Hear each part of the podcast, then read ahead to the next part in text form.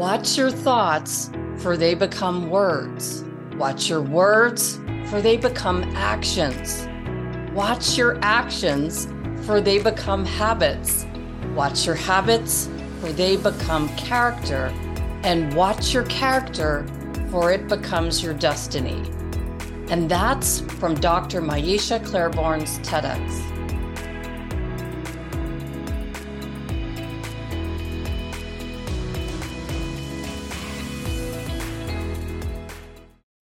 I want to welcome you back to season nine of the Neuroscience Meets Social and Emotional Learning podcast, where we cover the science based evidence behind social and emotional learning for schools and emotional intelligence training in the workplace with tools, ideas, and strategies that we can all use for immediate results with our brain and mind. I'm Andrea Samadi, an author and an educator with a passion for learning and launched this podcast to share how the understanding of our complex brain transfers into our everyday life and results. And each concept we cover here, I'm hoping will help you wherever you might be listening to this podcast in the world, just as much as these ideas are helping me personally and professionally.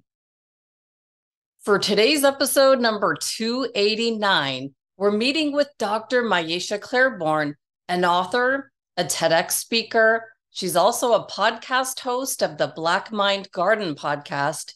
She's a master practitioner of NLP and hypnosis and timeline therapy.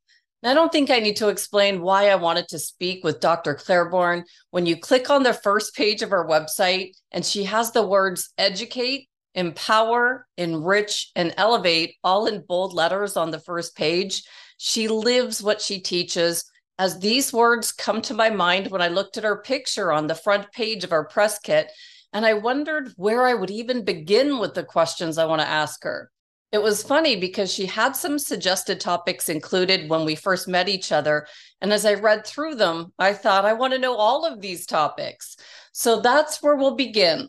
Let's welcome Dr. Maiysha Clairborne and see what we'll learn together to elevate and empower us to all new heights of leadership. Welcome, Dr. Maiysha Clairborne. Thank you so much for making my life easier as a podcast host with all the questions that you sent over. And I wasn't kidding in the backstory that I want to know everything that you've suggested for us to talk about. So, welcome today. Thank you so much for having me. I'm very excited for this conversation. I know, and look, we we're matching. So we, I know, and we didn't even do that on purpose. That's no. the amount of rapport that we already have. I'm I'm not kidding. When I saw your the the the note that came in to me, I just lit up because you know you you're talking about everything on your website that is congruent to what I'm talking about on the podcast, like educate, empower, lift us all up. Um, so this is this is going to be exciting. Yes, indeed. So, can you start out with a little bit of background for our listeners uh, that takes us to where you are today, and maybe you know catching them up with why I'm so excited to have you here?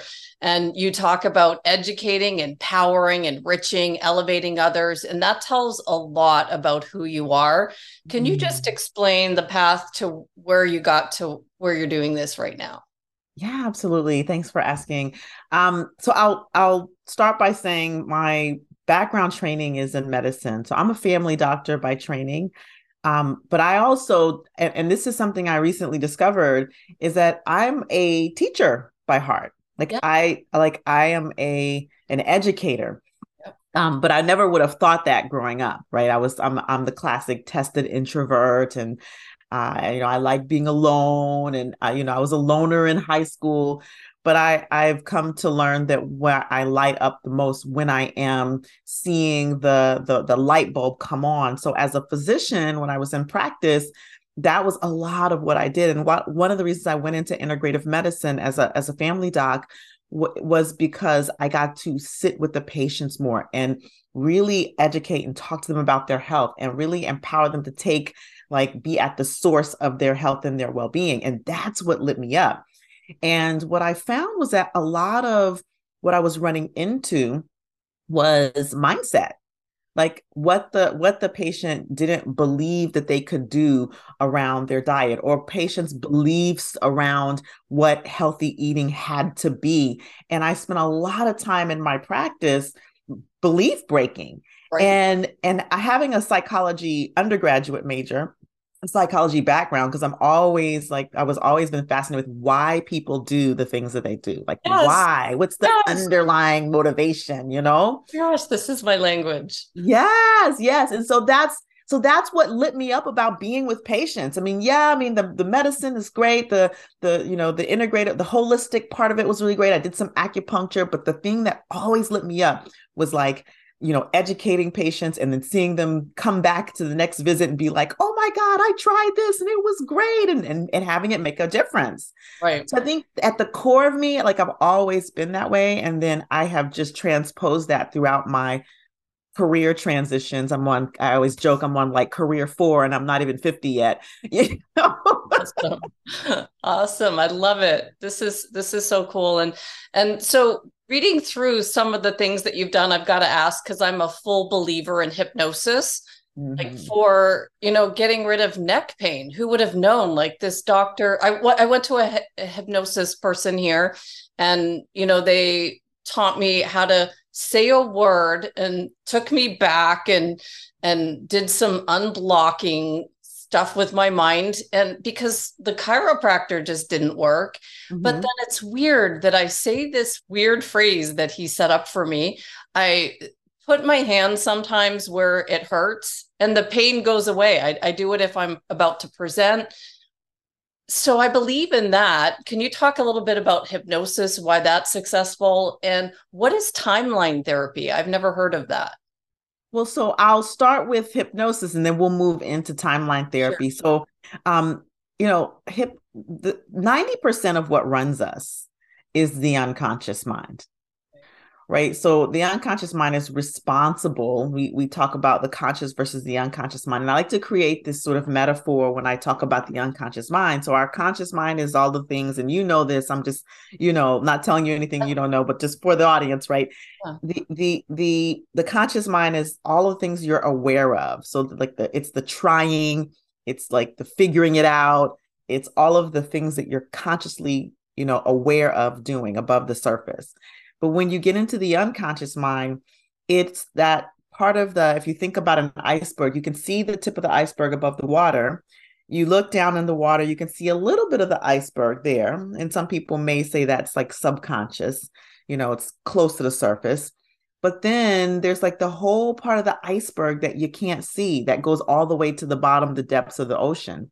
And of course, that's the part of the Titan- the the part of the iceberg that sunk the Titanic, right? Uh, yeah. And so it's the it's the, but it's the it's the 90% that runs us. It runs our body. It it's it like motivates our decisions. It's where our values are. And so when we talk about healing, a lot of times like in medicine in the traditional or I should say in the western style of medicine, a lot of the healing is conscious healing. It's conscious, you know, like take a medication for this or try this diet or try this eating plan or do some exercise. That's all conscious phenomenon. But then there are things below the surface. There are blocks below the surface that could be keeping us tense or that could be keeping us stressed, which causes inflammation in the body, which, you know, so the, all of the types of things that are unconsciously held that can make us uneasy or have us have disease, right? Disease, disease. Yeah. So what hypnosis does is it actually takes us and reconnects the conscious with the unconscious mind. So like you said, you say a word and that communicates to the unconscious mind for the body to do what the body does to relax itself or to make the pain go away. And that's and a lot works. of what hypnosis is about. Yeah. And it's all it is is, you know, hypnosis is the process of entering trance a very focused state of mind. And everyone, I always say, everyone has been in trance, right? Um, if you've if you've heard of transcendental meditation, right? it's uh, right in the name, right? Yeah. If you've uh, ever been like driving down the road, or even if you're running, if you're people who are runners, I'm not a runner, but people who are runners who go into that zone, or if you exercise and you go into that zone, that's a form of trance You know, if you're driving down the road and you're deep in thought and you look up and you're like, wait, I don't remember making all the turns to get to where I am. That's trance. And so what a hypnotherapist does is it uh, they assist you into this trance so that you can release whatever you need to release if it's like negative emotions or it's deep beliefs you can release those and then we can actually reframe and replace those with more empowering thoughts I, I, didn't know that's how it worked. I just knew it worked and I believe in it. So thank mm-hmm. you for that explanation. And then what about timeline therapy? What is that? So timeline therapy is a it's an evolution of neurolinguistic programming. And um, for those who are unfamiliar with NLP or neurolinguistic programming, it's the way we use our words. So I'll, I'll backtrack a little. We think in pictures and we encode that into words, right? Our brain encodes that in the words which we speak, and that's part of our communication. Of course, words are only 7% of communication, and the 93% is everything else. So we think in pictures, but we use words that to encode it. Now, when I'm talking to you and and the words that I'm saying form some type of picture first in the brain and then you encode that and you know it, it allows for you to process and respond to me so neurolinguistic programming is how we use the words that we use to create the pictures in our mind that we create um, case in point we were talking about was having a conversation with in a room uh, a clubhouse room where we were talking about mindfulness and uh, self-awareness and we were talking a bit about trauma. And um, the word that people sometimes use for activation, I use activation. Some people use as trigger. And so they say, well, I, this when a person is triggered or I'm triggered, but I tend to use the word activation. So uh, when you think about, and this is one of the things that got taught in the room that day, is people ask, well, why do you use the word activation versus triggered? It's because of the internal picture that that word can bring to the mind of some people, especially people who have trauma around gun violence. And so, what I say that to say that in neurolinguistic programming, we are very mindful of how we use words because of the pictures that they create in people's minds. And because everyone holds a different mental model of words in their brain, then with neurolinguistic programming, we can utilize that and leverage that to help to empower people by the way we use words, shifting the kinds of pictures that they have in their brain, shifting the way that that helps their body feel and, and helping and assisting in the process of change internally and um, externally in people's lives. So interesting. So timeline therapy is an extension of NLP. It's an extension of that that allows for emotional release, deep emotional release. And so, w- w- going back to trauma, because this is a trauma informed process, helps people to really release like um, stuck negative emotions like anger, like sadness, like fear, hurt, guilt, shame at the roots, and also is a deep release of belief, a belief re- release process. So those like I'm not good enough, I'm not smart enough, like those types of beliefs that people held that maybe they inherited or maybe they were taught at a very young age. This process helps people to release those beliefs and those negative emotions associated with them, but like at the root. So I got to skip to my affirmation question here. Yes. So I, I put it kind of near the end. So I put it question eight, but I got to go to it now and I'll skip back up there. But it's been a few years since I used affirmations, but from what I'm hearing, there's a better way. And I'm hoping there is because, you know, I I knew in my early like my late 20s that I moved to the US and and I, I was scared you mm-hmm. know new country you know mm-hmm. what am i doing all these mm-hmm. fears and all these things you just said we're all stuck and so i had an affirmation that was created that i was to say every day until i believed it and it took a few months until now i say it and i completely believe it uh, i'm 52 now and so you know hopefully i i got these things over the years yeah. but what is a better way than saying these affirmations that in the beginning you're like, I don't believe this? Yeah. It really is getting to the root of the belief itself. You know, affirmations are great reminders, but when there's that unconscious block, you know, like you said, you say it until you believe it, it takes a very long time. Yeah. For you to believe it. Whereas if you go to the source of the belief, and I and we always and I always ask, like, when was the very first time that came up, that fear or that or whatever the belief that was there, then you can go and re-look at that. You can look at that from different angles and you can recontextualize it. So, for example, you know, maybe something that happened when you were five, and it could be something small, like maybe it was a uh, you were playing with friends and something happened and you got embarrassed, or maybe you went to a new school and it felt very lonely, right? Something that happened at five looks very different for a five year old than for a 45 year old. So in timeline therapy, a lot of what we do is we take people back to that on their timeline and have them go into different positions to see this event and they can take new learnings like oh you know i i realized just from this view that i actually wasn't alone that i'm not alone that i am a strong person that i am a survivor that i am that i do have a great personality that i do make friends easily you know like these types of learnings come when you're a grown person and you're traveling back to that root cause I am lovable or I am worth friendships. You know, those types of they automatically come. And so what that assists us in doing is then seeing that whole that the root of that negative emotion or that root of that de- de- limiting decision we call it and releasing that. And what happens is when you release it at the root, then all of the evidence that you were building over time for that to be true falls away like a string of pearls. And so then at that point, if you want to do an affirmation, you're more likely to to believe it much quicker because you've released the root of the belief. Okay, this is powerful. Have you ever heard of NET therapy? So neuro emotional therapy.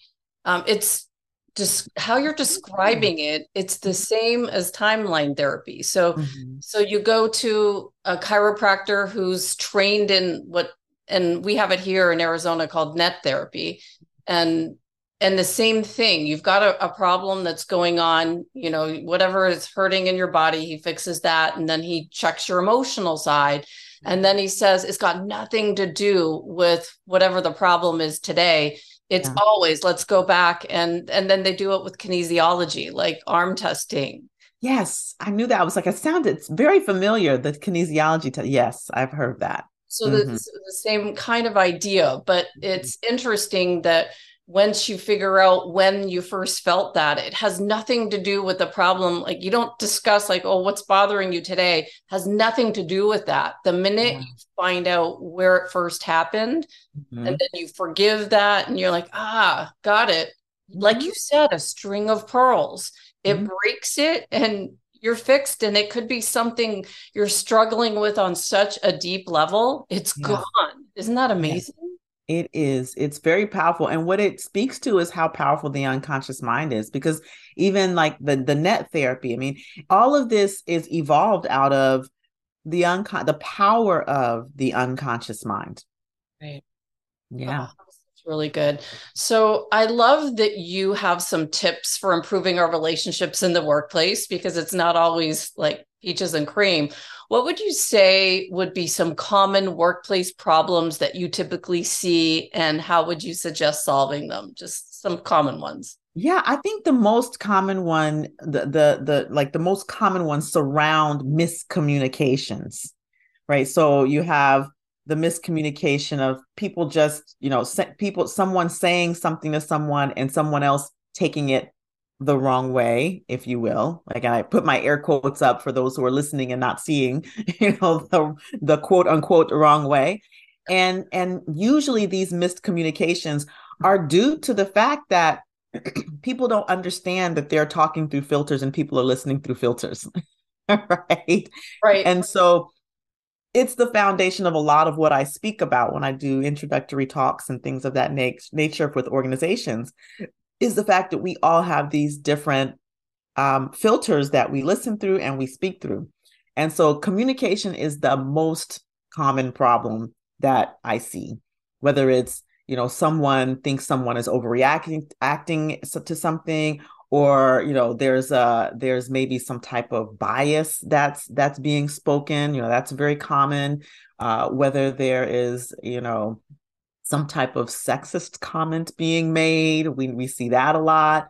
Um, whether there is a, a fear of of um, going for a promotion because maybe either they've been told or maybe they have never they don't have the language to know how to ask for promotions. So with communication mishaps, here's what I say. Number one, we have to we do have to understand that we listen through filters and we speak through filters and the moment people get that just just that one point it opens up a whole world of oh maybe you're not hearing what i'm saying or maybe i'm not saying what i think i'm saying or maybe let me put myself in someone else's shoes to think to to to to hear what they might be hearing that i'm saying right? It just opens up a new awareness when we're willing to see or willing to understand that not everybody uh, hears things the way we hear things and and say things, right? So that's I think the first foundational thing that people can really get. And then there is um, a technique or an exercise that I like to use, and you I think you allude to it in one of your questions. That's so the perception one. Yes, the, I was, I was going to go skip number two and go straight there because absolutely. um, because always when there's conflict with somebody, if you put yourself in someone else's shoes, it, it's a whole other world and i know mm-hmm. perception it's it's seeing things beyond the five senses right now we're going mm-hmm. into our faculties of our mind for this mm-hmm. and i mm-hmm. saw it in your ted talk and i thought i've got to ask you about this because you took it to a whole new level i'm used to just going into someone else's shoes and going what do they see that i'm missing mm-hmm. so mm-hmm. what what did i miss with that tell me your exercise because you talk about many different views and perception yeah, so I, I I I call it for when you know it's called perceptual positions in in the NLP world. What I like to call it is the three positions of listening, so that it makes it more relatable to people when I when I talk in organizations when I talk on stages. But so the three position of listen the of positions of listening is you're you know you're in first of all you're in your body. You're looking through your own eyes. Maybe you're going back to that time when you're um having this conflict or maybe you're in the conflict right now and you're you know you're in your body. This is position number 1 looking through your own eyes. Then you can step into position number 2 and it's interesting i was doing a I, i'm going to tell say the whole thing but I, I was doing a um half day workshop just yesterday from the day that we're recording. And uh, someone asked the question can you do this in the moment? So i'll speak to that in a moment. Can you do this while you're actually in conflict? And i say yes but it takes practice. It takes awareness. It takes intention. Because you're in the emotion of it it's hard to step into someone's shoes when you're still in feeling emotion. yourself, right? That's right. So then you step into so then you step but you what you have to do first is before you step into someone else's shoes you have to step out of position number one right? Because if so, yeah, take that step back and you say, okay, let me go over here to position number two and step into their body, looking through their own eyes, seeing what they're seeing, hearing what they're hearing, and feeling the feelings they might be feeling, right? And then you have to step out of position number two. And the third position, perhaps one of the most valuable positions, is the observer perspective. So you can fly up on above the two in your mind as if you're a fly on the wall and you're looking down. It's like you're looking down on position number one and number two. And then what happens is you can see the entire dynamic, you can see the bigger picture. And it's very valuable. Now, what I found is when I've shared this with people, some people find it more easy, uh, easier to step into position number two, and some people actually find it easier to step into position number three first. It really doesn't matter which position you go into first. The point is to get out of your own view and to take another view and to take both other views because each view is valuable. The big picture is valuable. And the second position, the position through the other person's eyes, is also valuable. And at the very end, you come back into your own view and notice what's different about that view. It's a very powerful exercise. It really is. I think any conflict can be solved that way because you you understand something from a different point of view. Yeah, and and you know what I say is that perhaps the conflict in the moment may not be solved, but what it does is it opens up the conversation for resolution. So some people think, you know, it is like sort of this magic conflict resolution tool. And in some cases, it does resolve the conflict immediately. But in some cases, you know, it the, the people two people may not agree period but what it does is it does open up the the conversation for okay this dynamic is not working. This interaction right now is not working. So now how can we both take a step back so that we can communicate in ways that are not harmful to each other right?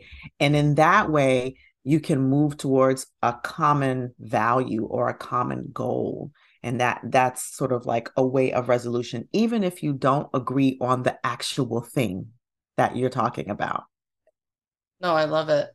I love it. And and that that's something that now I'm going to use that the observer point moving forward because I I saw it in your TED talk and it lit up for me because I I love perception and seeing things from mm-hmm. someone else's point of view, but I never thought of going above and seeing the big picture. So that this is very helpful.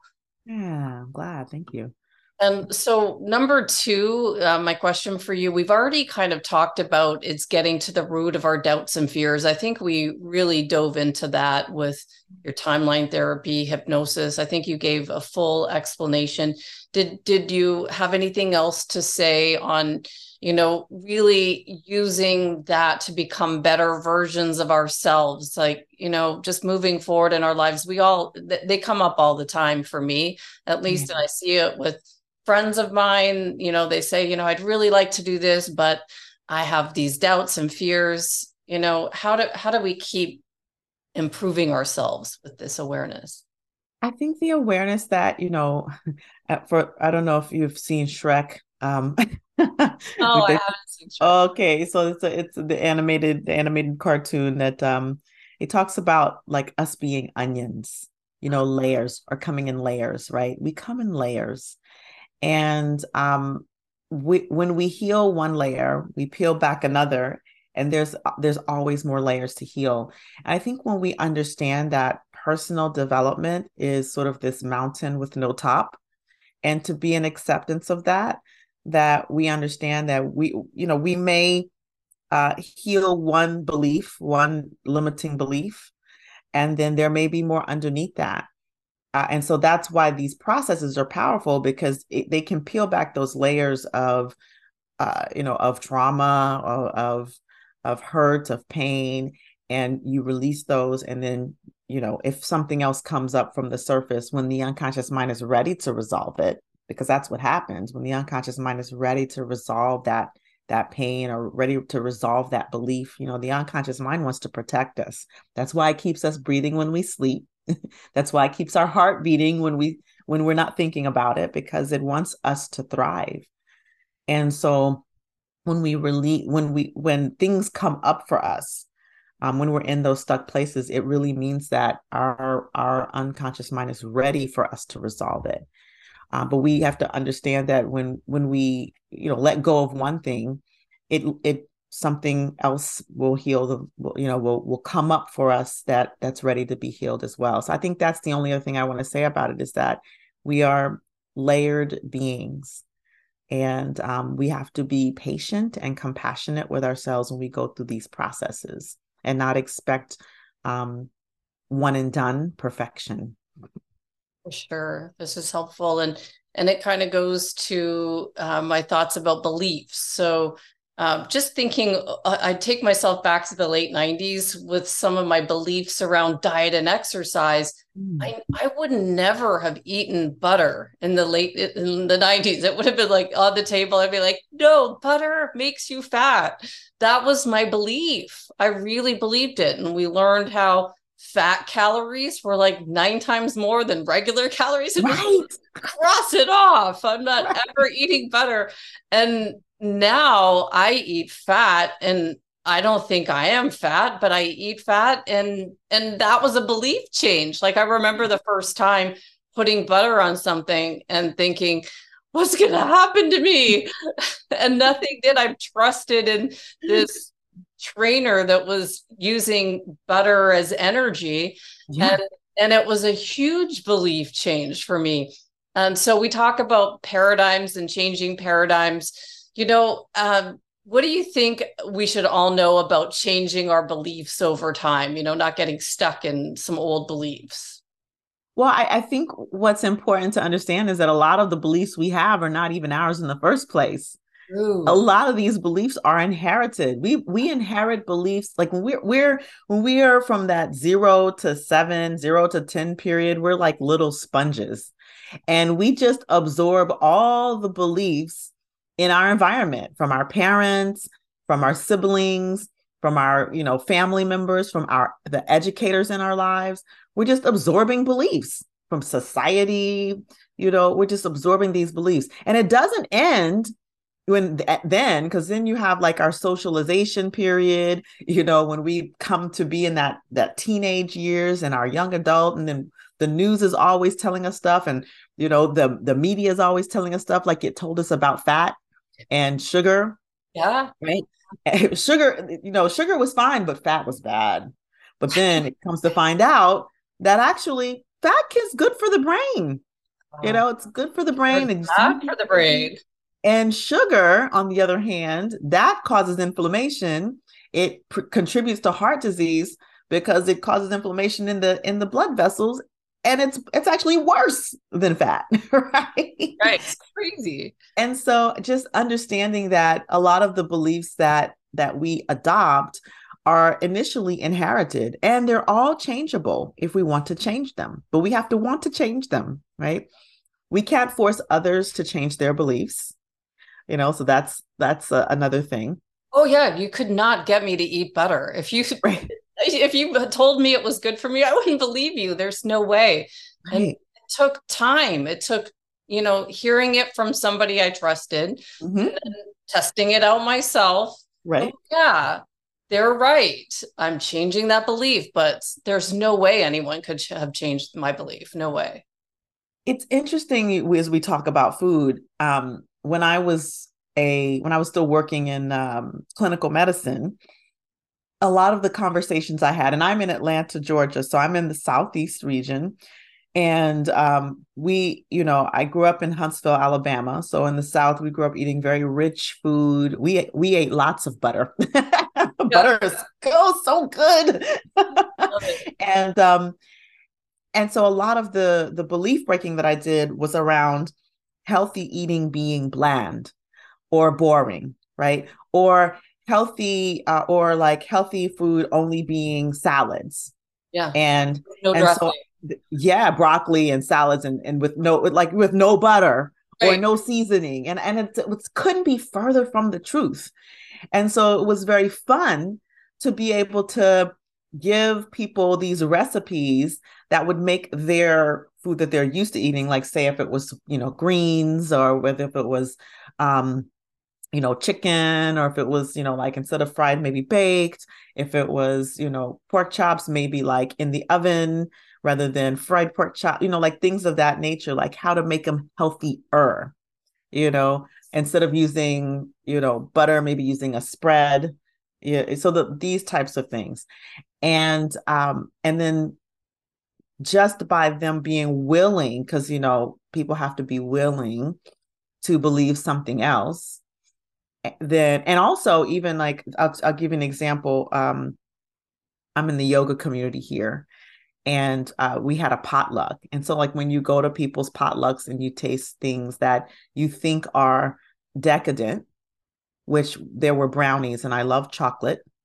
Me too. And they were they were actually black bean brownies and I ate the brownies. But in the brownie mix, something that you don't expect, right? Yeah, right. And so I ate these brownies that were made from black beans, and I didn't know that they were black bean brownies. And one of my my yoga instructors was like, "Oh yeah, I made those. Those are black bean brownies, and they were delicious. They taste like the regular flour fatty brownies, but they were healthy."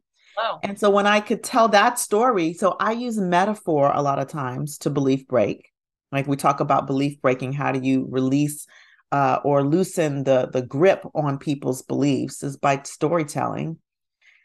and and and so just to your point about food is that when we're willing to try new things whether it's in the realm of eating or whether it's in the realm of exercise or whether it's in the realm of our career then that's that's assist us in shifting belief as well really deep and i'm loving every second of it and and i want to go now to resistance so because you're saying you got to want to do something mm-hmm. different well what if i'm resisting when someone says try it this way and i want to try something new but mm-hmm. it's kind of far off from what I know I'm used to doing. How can mm. we better navigate resistance so we can grow and get new ideas?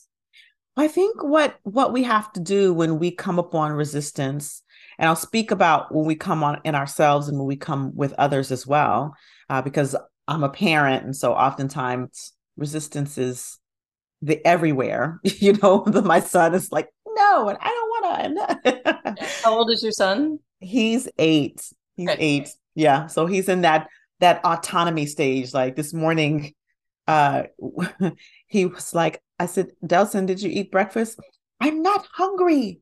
Yep. and and every fiber in my being i'm a parent that grew grows up in the in the world of breakfast is the most important meal of the day. And so every fiber of my being wanted to say eat breakfast. I just said you know what? He's not going to starve by not eating breakfast. He wants he wants agency. So mm. I said, all right, time to get in the car and go.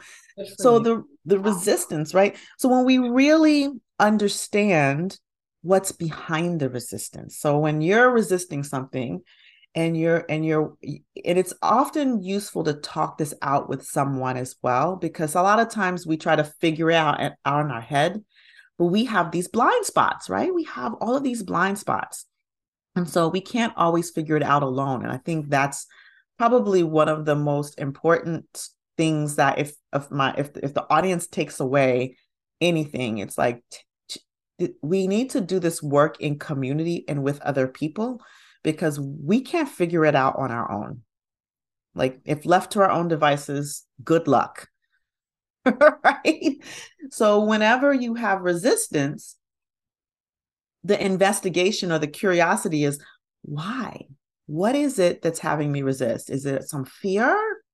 Um, and if there is fear, what is the fear specifically of? Right? What is it uh, specifically about? And and keep digging into that why. And then of course it's like when's the very first time that that happened? Right? Because once you get to the what it actually is, what the fear is, and what's the, when's the first time you had that fear, and what was going on during that time, and how have things changed since then? you know? And so um that's what I recommend in terms of resistance. And and if we're working with someone else, if we're talking with someone else, we want to think about what what could be the root of their resistance and ask them. Like, okay, I, I sense some when I coach my clients and I I get this, you know, of course, clients come to me to be pushed outside of their comfort zone. So that's what I'm always doing is pushing them outside of their comfort zone, you know, with what they say they want in their life. And so when I come up on some really big resistance, there's always going to be a little resistance. But when I come up on some big resistance, we stop and we say, okay, now where's that coming from? What's what's behind that? What are you afraid you're that's going to happen or not happen? You know? And that's kind of how I navigate resistance is really getting to the root of it. You know, one of the reasons I went into family medicine was because there's a lot of root cause talk and one of the reasons that I transitioned in family medicine to holistic or to integrative medicine is because a lot of what we deal with is getting to the root cause of disease. Mm-hmm. And it's no different in the work that I do now, in the in the, in the mind healing work that I do now, is what is the root cause? Right. I can see how when you're working with a client, you've got so much more with your medical background because you can draw on that first and then bring the mind to it so it's a complete package of of how you would heal heal somebody that's special or Thank unique you. that, that most people don't have. You know, I'm used to dealing with people that just know the mind right. without the medical background. So I think that's what, when I saw, oh my goodness, she was a medical doctor mm-hmm. and then she came here. And so you've got a big picture that comes out. It's, that's what, that's the power of what you've got here. Thank you. I appreciate you saying that. I mean, it is, um, I, I don't often, you know, when you think about when I think about the work that I do, I just do the work and it's it's not often I think about all that all that I'm bringing into it, you know, the psychology background and the medical background and then this additional training and and I'm always always expanding myself and training, which is why I do the work in trauma because I feel like there's a lot that we don't talk about that in that the trauma has influenced us, you know, different different traumas have influenced us. Everybody is talking through uh, everybody has. 100% 100% so let's talk a little bit about goal setting and what you think is broken. What parts specifically of how we've probably all been taught goal setting you know the smart goal setting is can you can you tell me what part is broken and a better way to set our goals well i think you know I, I I might not um, classify it totally as broken because I think there's something to SMART goals. What I think happens is when we set goals, we we are we're not setting SMART goals. We set goals without that are that are very non-specific. You know, we're just we're taught to be like, all right, set this goal sometime in the future. You know, this is what I want, but we're not very specific about it. So if I say, oh, I want more money, well, you know, like one cent is probably more money than you had. Like one dollar is more money. And and then I think the other piece around goals is sometimes we set goals based on what other people are expecting us to do, not based on our own values and what's meaningful to us. And and and then the other piece is sometimes we set goals that are what we call away from goals. So I don't want to be doing this anymore. Like I don't want to be at this job by this time. That's my goal. But the unconscious mind doesn't recognize the negative, yeah. right? And when you are focused on what you don't want, your turn your back is turned to what you do want. And a lot of times people don't know what they want. Exactly. Exactly. Yeah. This huge exercise I learned exactly with that. Maybe let's just say more than 10 years ago, I was working at a desk job in a cubicle and mm-hmm. I, I couldn't stand it. It was like I was confined in this cubicle. And as all I could think about was this isn't working for me on many mm-hmm. levels. Like I, I needed to be exercising outside at, at, lunch in order to sit in this environment. It, it was stifling to me. And I had someone take me through an exercise of write out all the things I did want in my work environment because I could only see what I didn't want. And right. it was powerful. Just on the other side of the paper, write, Well, I'd like to work from home so that I could exercise early morning. I don't mind sitting at a desk for 12, 15 hours as long as I can get exercise in there, but don't enclose me in walls. Right. You know, high walls up high, I couldn't breathe. It was mm-hmm. stifling. Mm-hmm. So that exercise, just what you said, you've got to be able to see what you do want, right? Yeah, absolutely.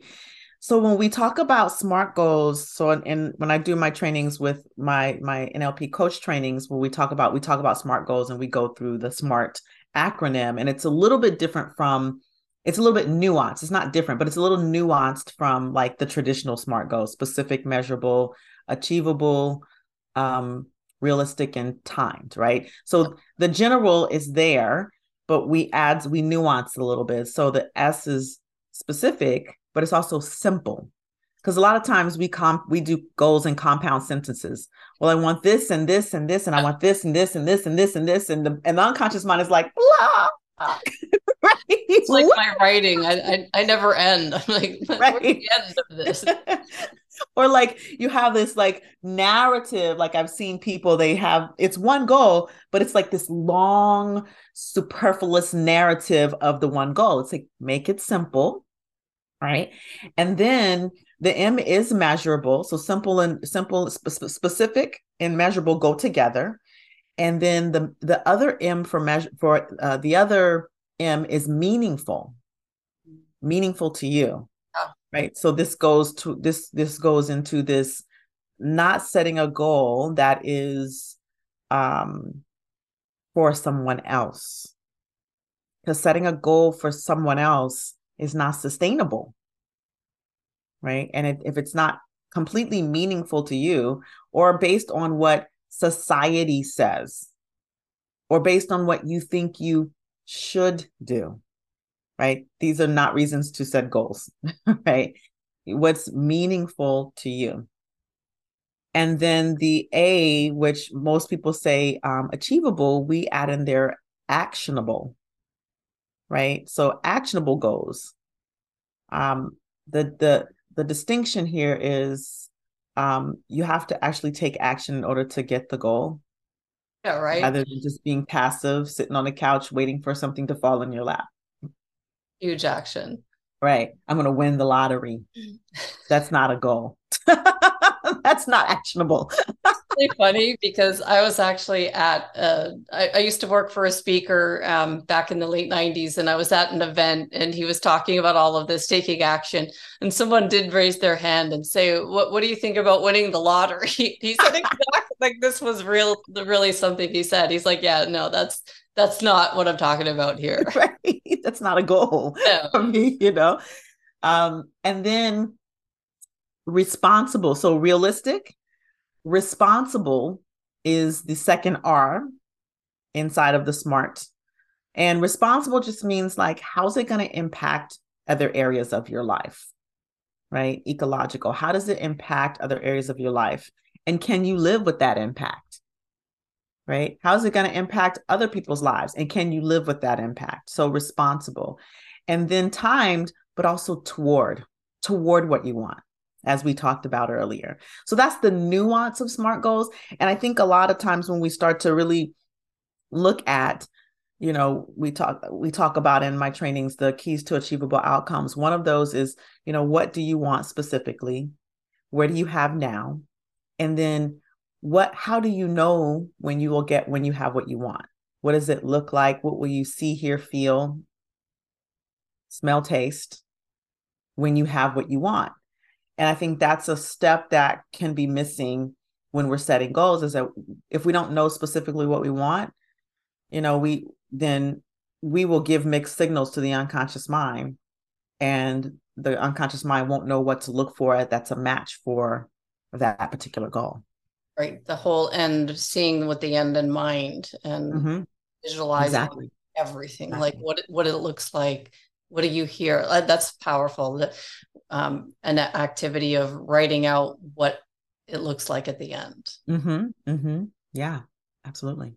And then this takes me to um, finding the balance between celebrating your wins and staying focused. Because let's just say, you know, you get you get a small win along the way. I'm always talking about the importance of integrating those wins, and sometimes I forget myself. Like, wow, look how far we've come with the podcast, even you know, we're almost at episode 300. I've almost done this like 300 times. Congratulations. That's amazing. Thank you. I know you, you do podcasting too, right? Yes. So so you know that's why your questions were so thorough for me. but um how, what do you think we should know about, you know, celebrating where we are but also staying focused because we can't celebrate too long? Yeah, I think you know the the good thing is when we have a goal and um, we're always moving toward that goal. I think probably more of the problem that people have is celebrating the small wins than anything else, right? Yeah. yeah. And so I think it's very important to set mile markers on which you'll celebrate on the way to the goal. And actually intentionally set those. Like, you know, if the goal is a certain amount of income, say maybe the goal your business is to to make, I don't know, three hundred thousand dollars and you say, okay, when I make my first fifty thousand dollars, I'm going to do this for myself. Maybe it's go get a massage. I'm, I'm, you know, I'm a woman, so I'm, I'm talking about massages and nails and stuff like that, right? Yeah. Maybe it's the, or maybe it's the, if it's a, if you're a guy, it's you know, go, I'm gonna go treat myself to a, a couple of rounds of golf with the buddies, or you know, whatever. Like go on a boys' trip. When I make my first 200,000, you know, I'm going to go on a boys trip or whatever, you know, take the family on vacation. Set these mile markers for yourself and and so that you you are celebrating you're intentionally celebrating but you still have the goal in mind. I think the other thing though is when we reach that goal oftentimes we reach the goal and we're like ha plant our flag i have arrived. Right. Right? And when never, we think about never the end. Right never the end. And so it's like okay celebrate the goal when you reach the goal and then like look to the future like oh what's the next level that i can i can impact that i can that i can make a meaningful difference? But you still do want to stop and celebrate and enjoy and it is you know there is that balance like you said that you want to celebrate and enjoy and and, uh, and allow yourself to be acknowledged and celebrated by others and then you're looking to okay what's the next level of impact that i want to make? And if you think of it that way then it doesn't it's just it's not just some driven meaningless goal right so that's that's sort of my take on you know the balance between celebration and staying focused so now we're coming up for the hour mark and and I could stay here all morning with you. This is fascinating. I could just keep asking you questions and add on some more from what you're saying here. This is I, am loving every second of this. Ah. But um, Dr. Clairborne, what programs and services do you offer? If people go to your website, is that the best place? I, I found a few um, different ones. Is it mindremappingacademy.com? That's the That's best the place one. for people to go. And what do you offer there? Well, so I a couple of different things. I I do I do do some one-on-one work, and uh, and so if someone is is stuck and they want to um, move past the stuck point, then you can, you know, right on the website, you can reach out. There are ways that you can book calls with me. You can book a free discovery call with me and we can talk through what might that look like. Um, if you're interested in learning about these tools to be able to use them in your life, then I do run NLP coach certifications up to master level coach. So if you're thinking, oh, you know what, I want to be able to use this, whether you're going to actually coach or whether you want to take it to your organization in as a leader and maybe a coach inside of an organization, then um, you can contact me right on the website, schedule an interest call. Uh, and then finally, I do speak for organizations. I do work, um, I teach trauma informed communication. I do work in the anti racism, anti oppression space. And so we, we talk about uh, unconscious bias and and I, we work with organizations in that capacity for both training and consulting. Uh, so all of all of you all of this is available on the website. You can reach directly out to me if you want to connect with me on LinkedIn. You know, I'm I'm on LinkedIn a lot, so those of those of you who are listening and you're thinking, oh, maybe I want to bring her into my organization, LinkedIn is a is a great way to to kind of get a feel for who I am and what I do and my speaking and who I've worked with. Um, and then finally, I have a podcast called The Black Mind Garden. And if you want to know more about this, you know, you want to learn more about how this work um, is applicable in all areas of life. And we talked a lot about the workplace today. We talked about personal growth and development, but I'm very passionate about this work as a parent. And um, how this work impacts our children and how this work can can really change the conversation for the next generation of, of children and make them more resilient and more emotionally intelligent and fluent um, so I talk a lot about that on the podcast as well. So it's called the Black Mind Garden, and it is available on Spotify and Apple and all your favorite podcast platforms. So if there's one um, action step that I would say that would be go join and listen to the podcast and learn all the things that you can learn and then reach out to me when you're ready for me i'm in whatever capacity i'm here this has been great, Dr. Clairborne. And I put all the links to follow you in the show notes. You're everywhere. There, there's not one place that you aren't. You're Pinterest, yeah, yeah. website, Facebook and and yeah, you are on LinkedIn. Thank goodness because I'm on LinkedIn a lot, and that's where a lot of people send me messages. So um, definitely, I'll put all these links in the show notes for people to follow you. But is there anything as we close out here that you think we've missed or that we haven't touched upon that's important just to close out with? What would be some of your final thoughts for our listeners? I think the, the, the biggest thing that I like for my listeners to take away is that you are the author of your life. And, you know, anything that you want, you can create. Anything that you want, you can achieve.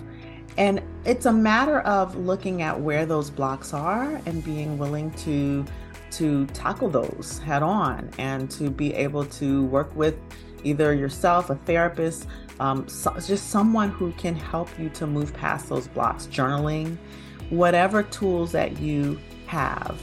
Um, work with those to be able to to really understand and get that you're the author of your life and you're at the source of it and you have choices. And I think that's the most important thing.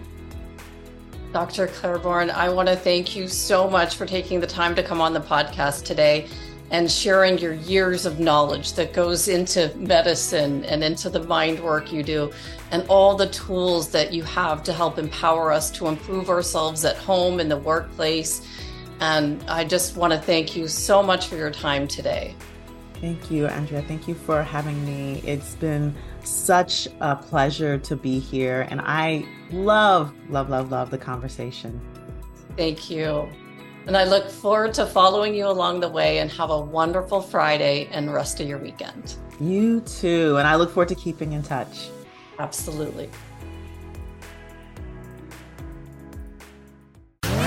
If you're enjoying the Neuroscience Meets Social and Emotional Learning podcast, please don't forget to subscribe so you'll stay up to date with our new episode. While you're there, please feel free to give us a review or a five star rating as it helps others find us. For more information on our programs, books, and tools for schools and the workplace, visit us at www.achieveit360.com.